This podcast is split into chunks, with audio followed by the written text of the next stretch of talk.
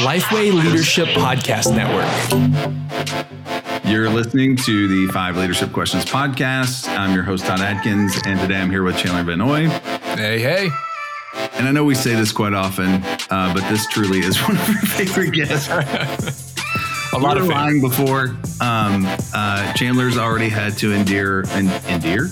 Yeah, I am endearing, uh, but he is now enduring.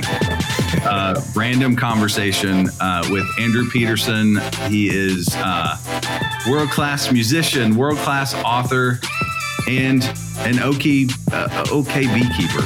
Um, we were just uh, talking about that last time when he was on.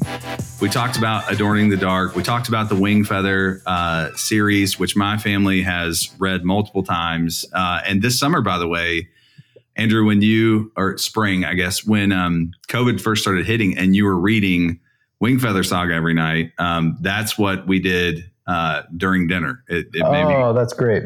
it was great.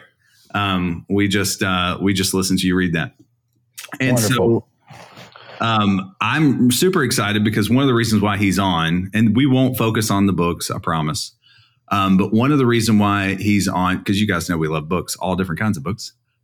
The Wing Feather uh, series is now coming out in hardback, and many will come to know him through the hardback. Uh, I am a, a massive fan of uh, hardback books. what No, I'm just. I'm are you just laughing at me, Chandler? Yeah.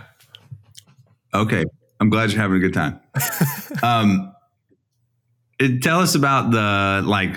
Tell me about the set, uh, Andrew, and then we're going to talk about uh, bees and leading creatives and and being a creative and all all all things uh, of that All nature. right. But Yeah. Well, uh, so it's it's I guess the books came out for the first time probably 12 years. I think it was 08 was when book 1 released and um, you know, I'd been working on it for about 5 years before that. So it was so I've I- you know, I'm like 15 years out from when I started writing the series.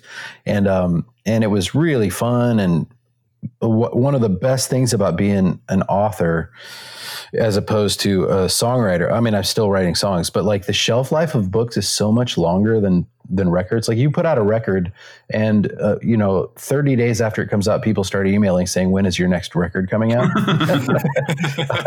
but books just kind of like hang out. You know what I mean? Like you, you, they people can discover them and they don't feel dated or old or whatever. Hopefully, and so uh, anyway, they, it's just been this like surprise part of my my life eh, has been the fact that these books have kind of stuck around. So Random House um, is re-releasing the whole set in these collector's edition hard hardbacks, and so we were able to like do new covers. This guy Nicholas Kole is this incredible artist who worked on the the Wing Feather Saga uh, short film, and then Joe Sutphin, who illustrated the last book, he went and redid all of the illustrations in all four books, and so jammed them with illustrations. And so just uh, about a week and a half ago is when the the second two, the conclusion, was released, and it's just been awesome. I, I did the thing where I went to Barnes and Noble and took a picture of them on the shelf.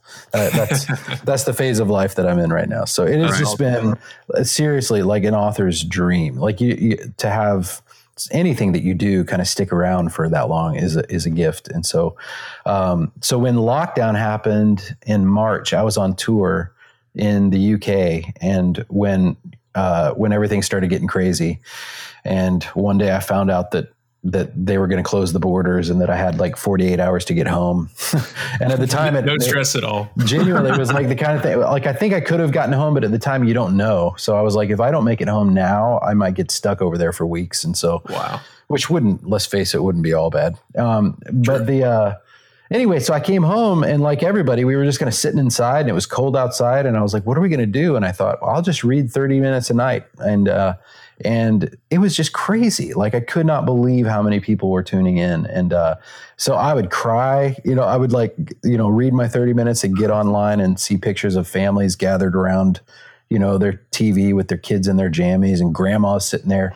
So it was just like this great gift. So anyway we just started again like three days ago. So i'm i'm uh, reading books three and four. That's basically what i'm doing in the fall for the next two months. Every night at seven o'clock i've got a date.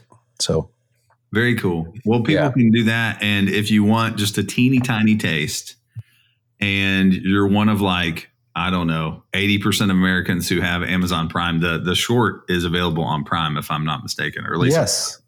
Yeah, it's like a 15 minute short film that was we made as a pilot to kind of pitch to the studios to make a series, and we're actually still like way down the road of uh, I can't announce anything, but we're we're still working on that. But you can watch the 15 minute like primer uh, right now on Amazon and YouTube and stuff. It's really fun. It turned out great.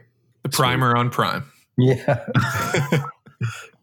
leave the jokes to me, Chandler. That that was, Sorry about that. that Sorry. rough. I mean, you're a millennial. You're supposed to be funnier. True. True. Um, all right. So uh, before we get started, we have to talk about bees because last time we talked about bees, um, and uh, I've already busted on you a little bit um, before the but, but before we got on the air, and then we decided that we should probably talk about on this on air because it's funny. Mhm. Um, we last time we spent a little bit of time talking about um, a documentary that I was trying to to get you to watch called "The Monk and the Honeybee," which Yeah. is uh, it's buckfast bees are like the best bees. So there's all different kinds of bees people out there listening. You want to talk animal husbandry, beekeeping, tobacco, uh, probably not tobacco because that's not in anymore. Um, animal, any kind of animal husbandry um, or trees, I'm I'm your guy. Fruit trees, especially. Um, but we were talking about um, we were talking about bees, and I ask you once again, you know, tell us about your bees, and uh, you just tell us about bees and beekeeping and, and what that's been like. Okay, sure. I uh, well, I want to talk about fruit trees too at some point. So I feel like I feel like there's a lot a lot that we could talk about after this interview is over.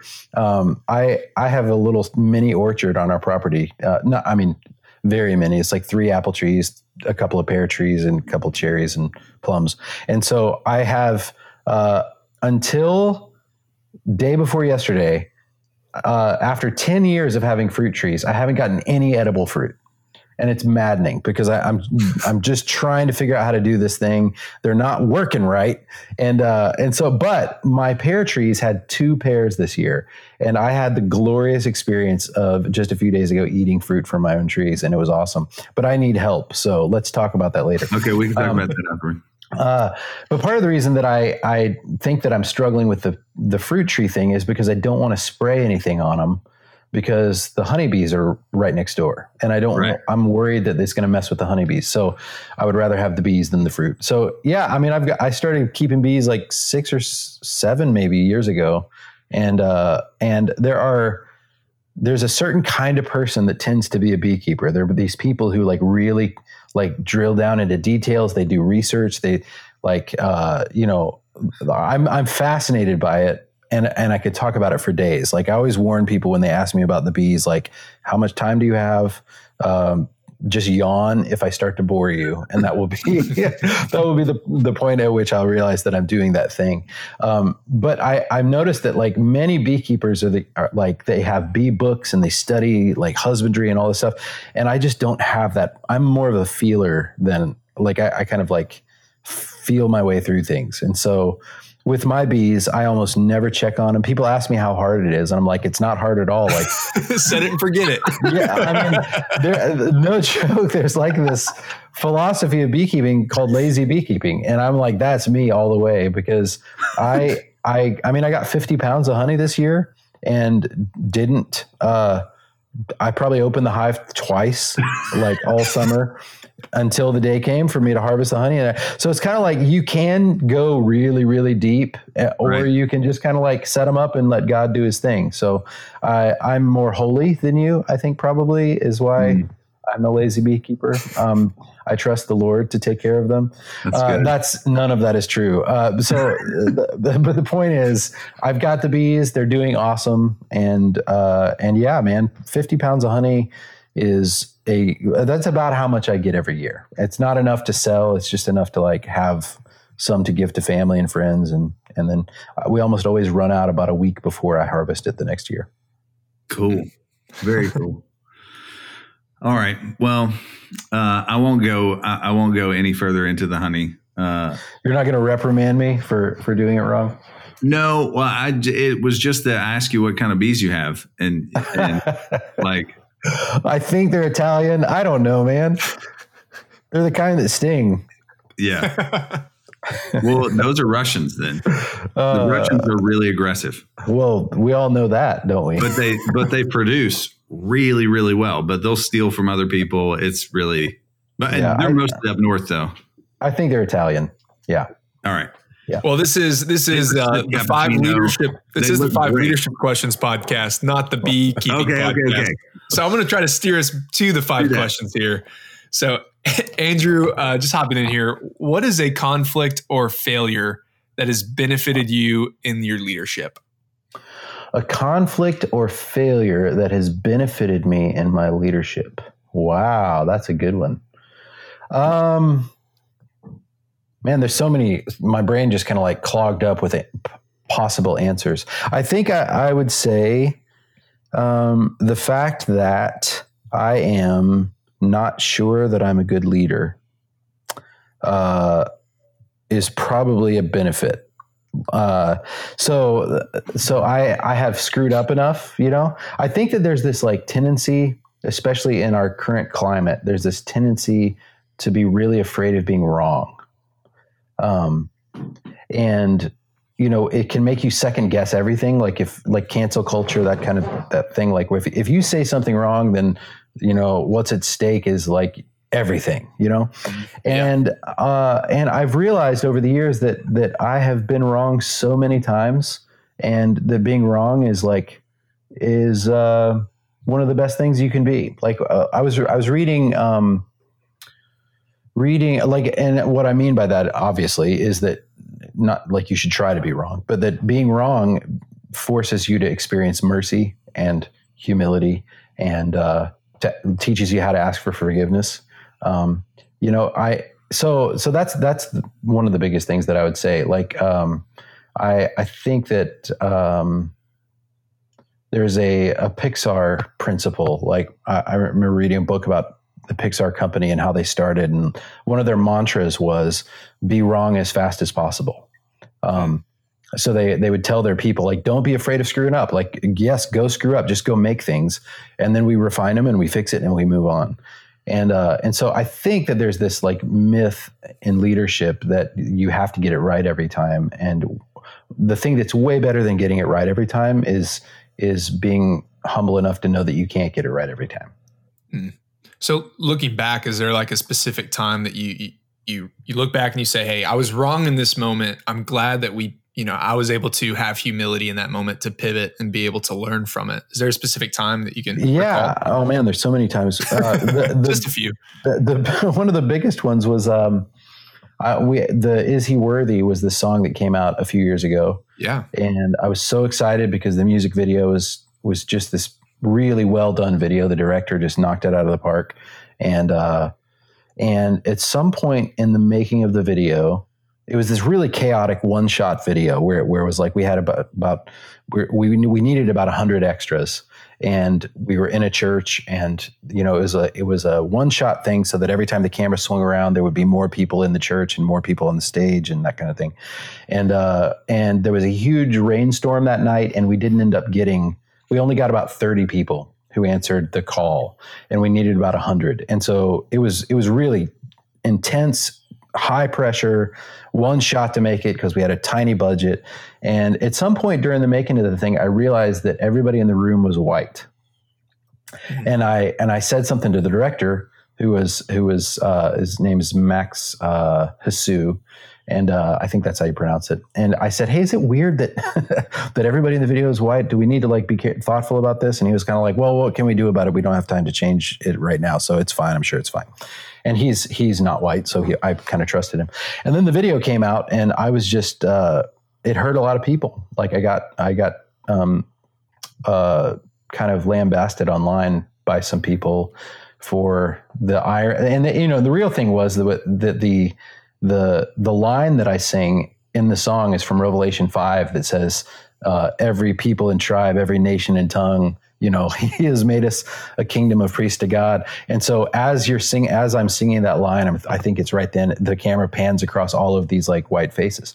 So I don't want to get all you know political in this, but it was very the irony was painful, and uh, and so I what I learned in that is that like. Uh, that so what I did was the next day I was you know bummed about it. I emailed some friends who were in leadership and I was like, hey, what do I how do what what should I do? And they were kind of like, oh man, I'm so sorry. This is a hard situation, whatever. So I ended up calling some friends of mine who were not white and and saying, hey, how did it make you feel when you watched this music video? And they talked me through how they felt and um, and gave me a lot of wisdom. And I ended up writing an apology online that was that was very heartfelt. And I know it's touchy. A lot of people think that I shouldn't have apologized. Whatever, blah blah blah. I know that I needed to say something, and uh, mm-hmm. and and so that that was the beginning of that. And so what it t- it, it was like in the in the aftermath of all of that, I was, you know, some people said you should take the video down and I think that's not fair. it's it's way more complicated than that, but mainly because if I take the video down, then I then my apology that's online doesn't make any sense anymore, right? Right. But if you yeah. leave you leave the mistake up, and then you also leave the the appeal for mercy and understanding and reconciliation up, then the two together tell a story about what God is doing in me, right? And so, uh, and you know, I again, I don't want to like people have varying opinions on how all that's going to work, but the point is, like, the mistake was a refining process for me. My friendships were deepened. Um, I learned a lot about myself, and I learned a lot about our culture and how to navigate things. And uh, i learned about blind spots that i have you know? And so um, I, I, think that's what i'm getting at. And then you know about a year later at, at hutchmoot our rabbit room conference there was some stuff happened that i had to get up and apologize for uh, as the president of the organization. And and I remember a friend of mine came up to me afterwards and he was like, "I think I think one of your spiritual gifts might be apologizing." I was like, "Thank you so much." You know. Uh, anyway, so I, I, was talking to another buddy of mine about it, and he was kind of like, "Yeah, it, it sounds like that is something that the Lord is teaching you because really, it's it's it's uh, realizing that you need mercy is is um, seems to be very close to uh, uh, what it means to be a Christian. you know, uh, like like so much of it starts with this realization that like I need forgiveness. I I am imperfect. I cannot do this on my own. Uh, I need I need something from outside of me to step in and and give me grace. And so I think as a leader, you just have to get used to the fact that this is one of the things that you're going to have to do. Absolutely. I, I, think a lot of leadership is just learning in front of people. Yeah. Uh, and, and that is both, you know, personally and professionally and spiritually and, you know, fill in the blank. Yes, it's, um, you know, staying current with whatever, what, whatever field you're in and, you know, leading in that way, modeling in that way. But like you're saying now, I mean, getting in, up in front of your organization, it is, it's also learning from pe- learning in front of people in that way and being um, open and honest and and transparent in that. And you know i'm sure that is leadership. So I, I think sometimes we think um, we want to put like a corporate spin um, on leadership. But if you look at the way uh, jesus led it was it, it was it, it certainly wasn't um, necessarily learning in front of people, um, but it was breaking things down, you know, with people and and helping them understand the situation. And um, I, I mean,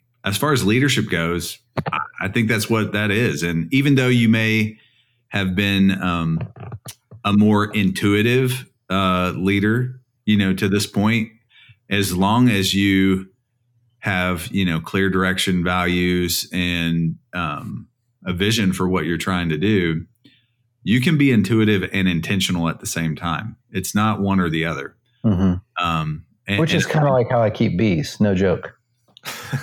Really? right. it's like you're feeling your way through you're going to make mistakes but you're also kind of like you know the learning curve is just different you know if you do it that way. You know i, I was thinking about uh, I know you have other questions you want to ask, but the, I was thinking about Steven Curtis Chapman, who is a dear friend and um, a great leader. And I, Steven's one of those guys that like I and I don't remember. Did we talk about this last time?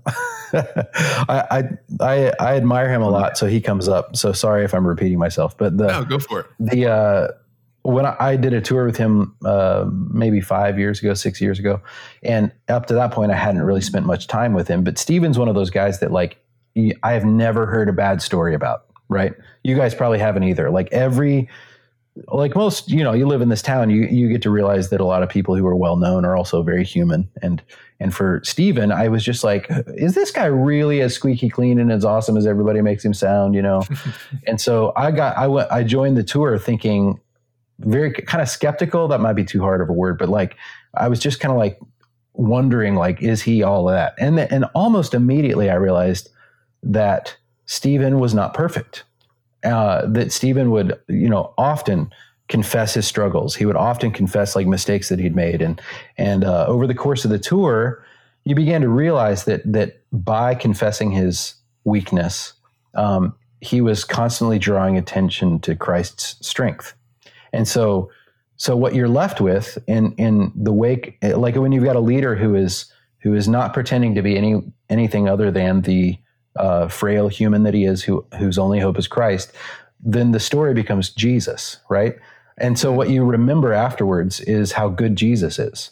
And Steven ends up become taking a back seat. You know what I'm saying? And so uh, it was such a great example to me of like, um, like so what the, the story that ends up being told is wow Steven's this amazing guy um, and he is an amazing guy but really what, what makes Steven uh, impressive is that he's constantly drawing attention to Jesus's strength, uh, uh, which is stronger than his weakness. And so I, I, that's just another example of that. Like, be, like there's so much pressure to do everything right these days, and I just think that goofing up is is the only way to learn. And that principle is true with songwriting and novel writing and doing concerts and being in charge of a church or whatever it is, you know.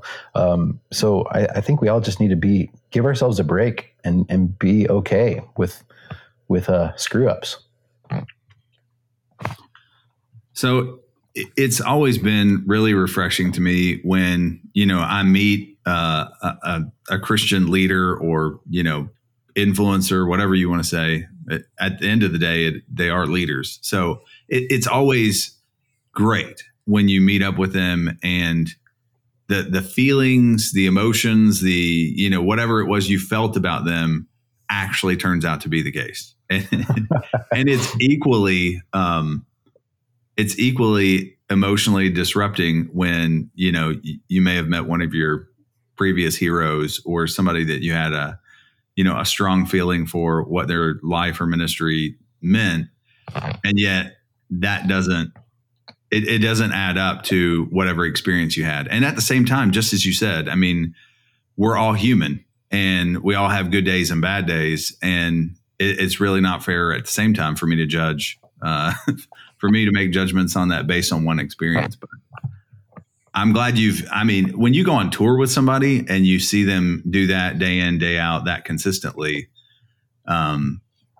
I, I can't imagine you know the the pressure that's on and day after day the travel all of it. Sure uh, yeah. you're gonna get squeezed. If there's if there's stuff there if there's issues there um those are gonna come out. Absolutely. And and like you uh you get to know people pretty well on a 12 bunk tour bus for two months you know? Um and that's and that in some ways is like a great picture of like what what what, what needs to happen with leadership. Like like you you can't put yourself in a situation where you can hide. You have to make sure that you're you're not hiding. There have to be people in your life who have full access you know? And um and that's the thing is like and i'm kind of riffing here so i, I don't totally know if this is going to make sense or if i'm even right um, but the uh but it seems like yeah, you know what? I'm just not going to say it. I'm I'm, I'm I'm learning. I'm learning as I get older. Like when I have a prompting from the Holy Spirit to just be quiet because I don't know what I'm saying. So I'm going to be quiet. Forget that.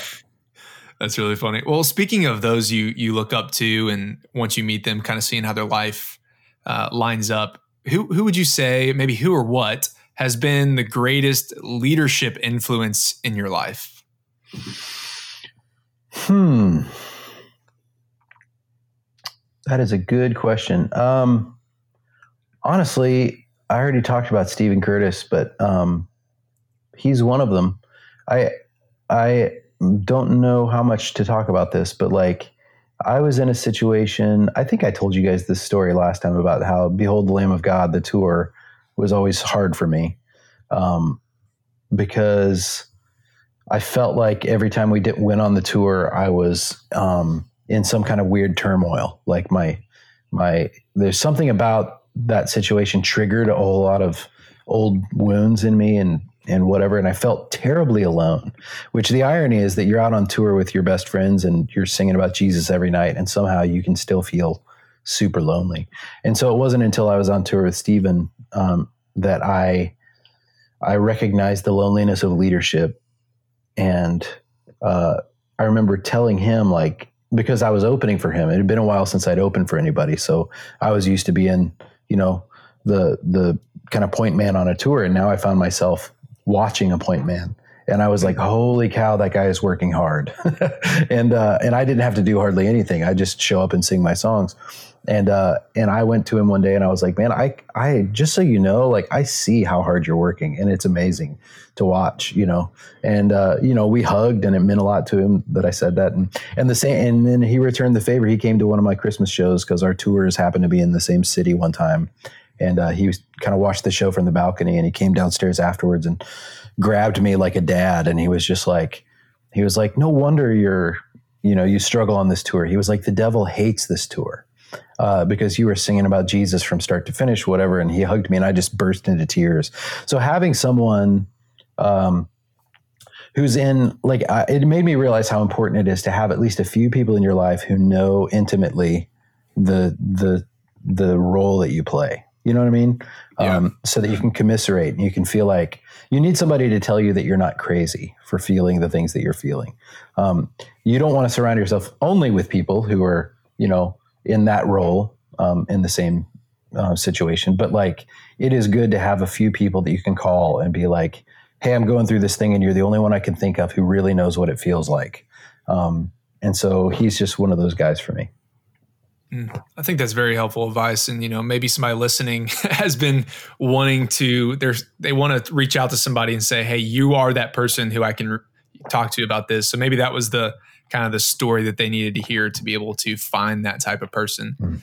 Um, and, and, you know, you mentioned the Behold the Lamb tour, and um, is, is, this year's a special year, right? Is that right? Is this the twentieth year, or was that last year? Yeah, last year was the twentieth, and this is the this would have been the twenty first tour, but then COVID, right? so, just hearing you talk about that, I mean, we're we're recording this with a with a month or two until the Christmas season begins.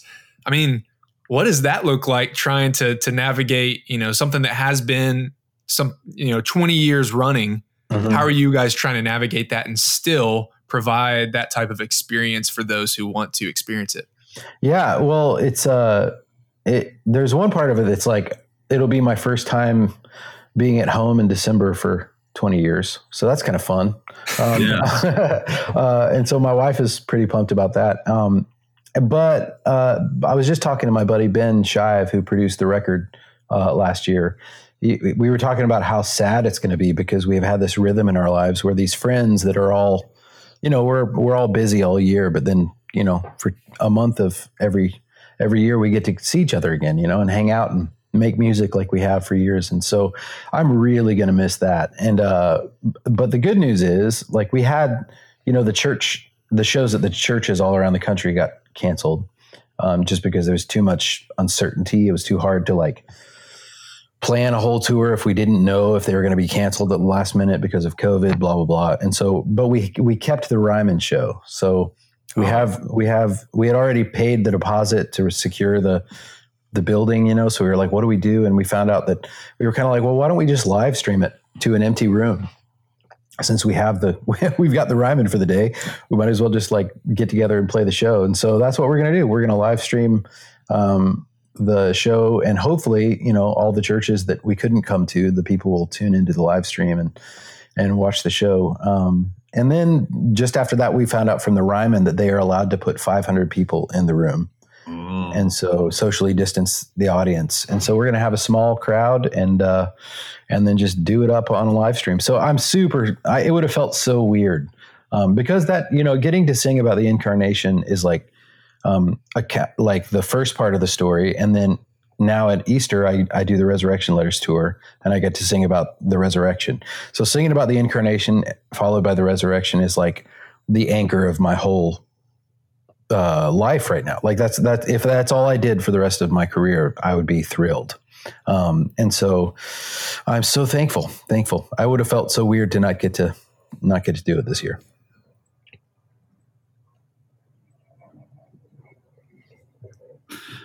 Okay, I'm gonna I'm gonna take a hard right turn uh, and bring us back to our questions. Uh, I mean, Chandler and I, we could just we could riff and, and talk, and I'm sure people would enjoy that conversation. But I also want to to you know ask a couple more of these questions that we we have for you, and that is, what book would you gift yourself as a young leader?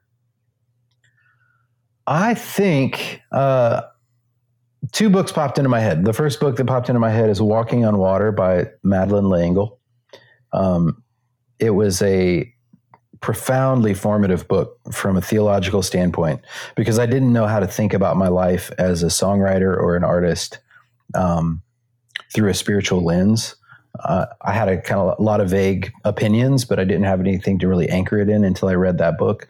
Um, and she, I agree with almost all of it. Um, but it is it is uh, was really formative, and I would guess that it would probably be formative for anybody, whether or not you were a, a creative person, you're or an artist. Um, I think it's got a lot of great principles in there.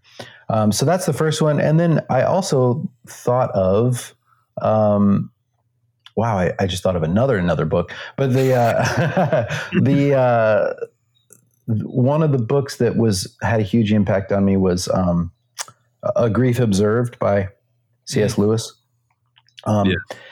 And the reason that had such an impact on me is that a friend of mine, Russ Ramsey, who's a who's an author and a pastor here in town, he wrote a book called Struck, which was about Russ's uh, encounter with death because he had open heart surgery and he kind of kept a journal uh, during the course of it.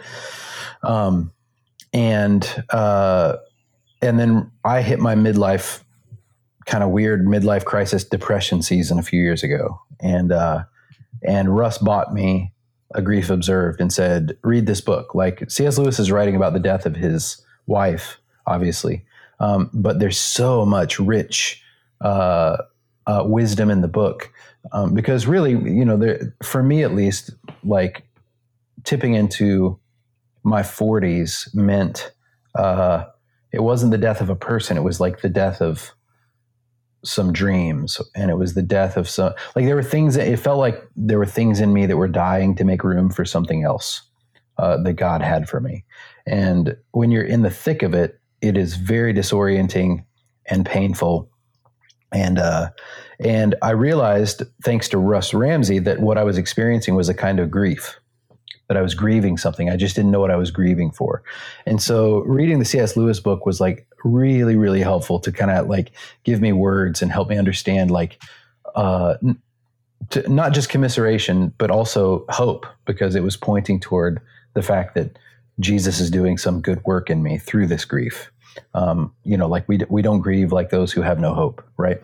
And so, uh, so that was a big one for me because, you know, as a young man, you just kind of think everything's going to go great, you know? Like I remember my first record came out in what was it, 2000, and I had a big single and uh, you know, got a royalty check for the single and I remember we had a baby in diapers and my wife and I were like this is going to be so easy. And uh, and then you know 9/11 hit and I lost my record deal and you know there have been so many ups and downs over the years that like when by the time I hit 40, there was just this massive um, kind of this tidal wave of grief just like slammed into me. And it wasn't just career stuff, it was childhood pain and, you know, watching my children's grow into their own, you know, uh, adolescence and then adulthood and knowing that that also meant that they were going to suffer one day and all of this stuff like all got kicked around inside me and so anyway all that to say that like um, I, I, would give the young version of Andrew that book and say, "Hey, read this so that you're not so shocked when it happens." Hmm. Well, I know for many listening, what what type of course they would want to maybe take from you. But if, for you, if you could teach any course on any topic, what would it be?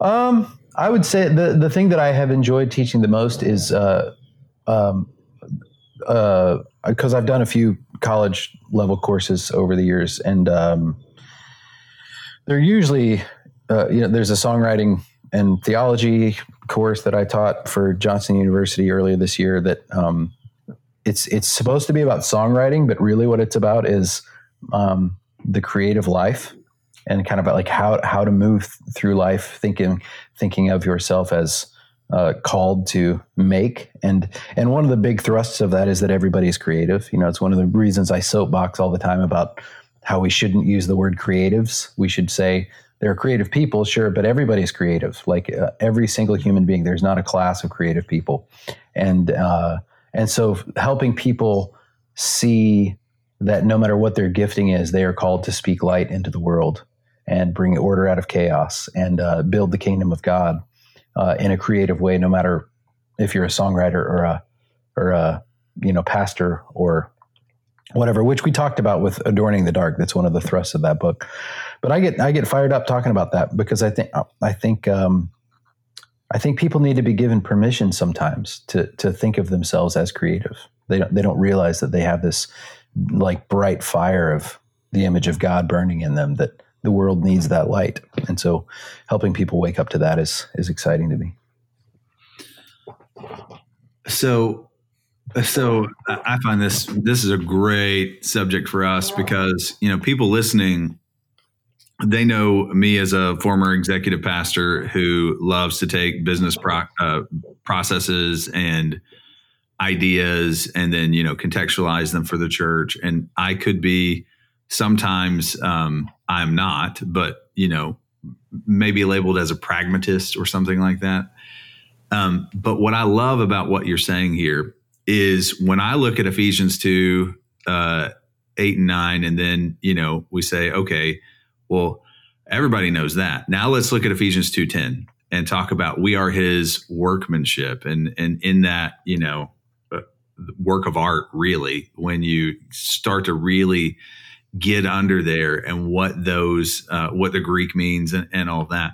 So it's fascinating to me that we're made in the image of a creator and yet um, we don't position our churches to do the damage for the kingdom in the local community that God has placed them in. Um, we are more concerned with building a, a, an audience than an army. And when, when you think about the creative elements, I love how you said create the create creatives aren't a special class of people. That just being created in the image of God means that it's there, but it is to what purpose? and the purpose is glorifying God. And and so, uh, talk to me a little bit more if that spurred any thought. Uh, I hope it did. but does that spur anything for you when you look at you know when you look at from a scriptural standpoint and from uh, who we are as being created in the image of God? What does that What does that mean? Well, it just means that um, that you can't help it. Like the the way that I usually think of it is that you're you're always building a kingdom, and the, the, question is whose ki- kingdom are you building? Like everybody is always like because it's in us um, to make that. I think that no matter what, you're you're always um, your energy is going toward either your own kingdom or the kingdom of darkness, or it's going or it's being submitted to um, the uh, furthering of God's kingdom, and so. Uh, I don't know. I just I, I have a real heart for two kinds of people. Um, the the first is the misfit or the artist that doesn't think that there's a seat at the table in the church for them. Right. Um, because I felt that way for so much of my life. Um, until I was 18 or so, I just kind of assumed that I would never be in any kind of ministry because I was a nerdy kid that liked fantasy novels and comic books and movies and rock and roll. You know, um, there's a you know, it, it's it's an oversimplification of Van Gogh's story, but a lot of people don't realize that Vincent Van Gogh was a Christian who was desperate to teach the gospel to the poorest of the poor, and he kind of put his art on the side and gave himself to going and trying to preach to the to the poor people in the in I think he was in Amsterdam or in Holland when he was doing it. And and he was just met with frustration and the church kind of hurt him in a lot of significant ways and he ended up abandoning the church and just pouring himself into his art. Um, and I've wondered many times what if someone had told him, "Hey, guess what? Like maybe God made you to be an artist." and not and like, you know, he was functioning under this uh this uh this paradigm that said well, if I want, if I love Jesus, then the only thing that I can really do to serve him is to go and preach good news to the poor. He didn't really think of the fact that his art could be a way to preach the good news to the poor, right? And so um, right. I, so so I've thought that same thing. You know, like if someone had told me when I was in high school and I was geeking out over Batman comics or Spielberg movies or whatever it was, if somebody had been like, "Hey, let's talk about how." these things are telling the truth about the gospel. Let's talk about how ways that ways that you and your gifting could be a part of the kingdom. It would have just widened my imagination for what was possible, right? But as it was, I, I spent years just kind of like um, uninterested in the life of the church because I didn't think there was room for me there. So, all that to say, I have a real heart for people who who think that. I want to surprise them by saying, no, no, no, the church needs artists. The church needs you uh, to tell the truth in the way that only you can, you know? Um, so that, that, that's one kind of person that I that I am passionate about. The other kind um, is are it's people like my wife who um, she is wonderful and hardworking and uh, just kind of accidentally married into the life of uh, nerdy artists in Nashville. You know, she didn't like she never would have chosen this. Like I like it's not like she's upset about it. She loves it here, but like um, you know, if you told her in high school like, "Hey, yeah, you're going to be your husband's going to be a part of a ministry called the Rabbit Room that's kind of nerds out about, you know, poetry and painting and all this." She would be like, "What are you talking about?" Like her she like you know, her dad his favorite show is Andy Griffith and and with good reason. Andy Griffith is amazing, but like it's just very salt of the earth, like that kind of thing. It's not not a place where you can have like these big lofty poetic conversations about Coleridge, you know, and transcendence. And so, uh, so bless her heart, Jamie uh, is um, she tends to think of herself as as not creative, not an artist. Like she's kind of like, oh yeah, you guys are doing your your artisty thing over there. I'll be here with my friends, like all the wives will will gather over here, whatever. And uh, but the thing is, the reason I'm so defensive of her is that my life is immeasurably more beautiful because of her. Like my life is richer and more ordered, and it smells better. Like I just told her last night, uh, uh, she was she's the kind of person that like if she she washes the the laundry or if I do the laundry or something, and the and the dish rag smells a little bit off even though it's just come out of the dryer, she will wash it again because she's like, yeah, I think maybe there was it didn't get it didn't take for some reason. And for a dude, I'm like, it went through the wash, it's fine. You know, like I can just brush the dirt off of it and I would be fine. So I was just telling her how thankful I was like, I'm so thankful that I have you because I would be living in a, you know, this this like I would be happy living in a shed. And so the fact that we are married means that I get to live in this beautiful home that smells like Yankee candles, you know?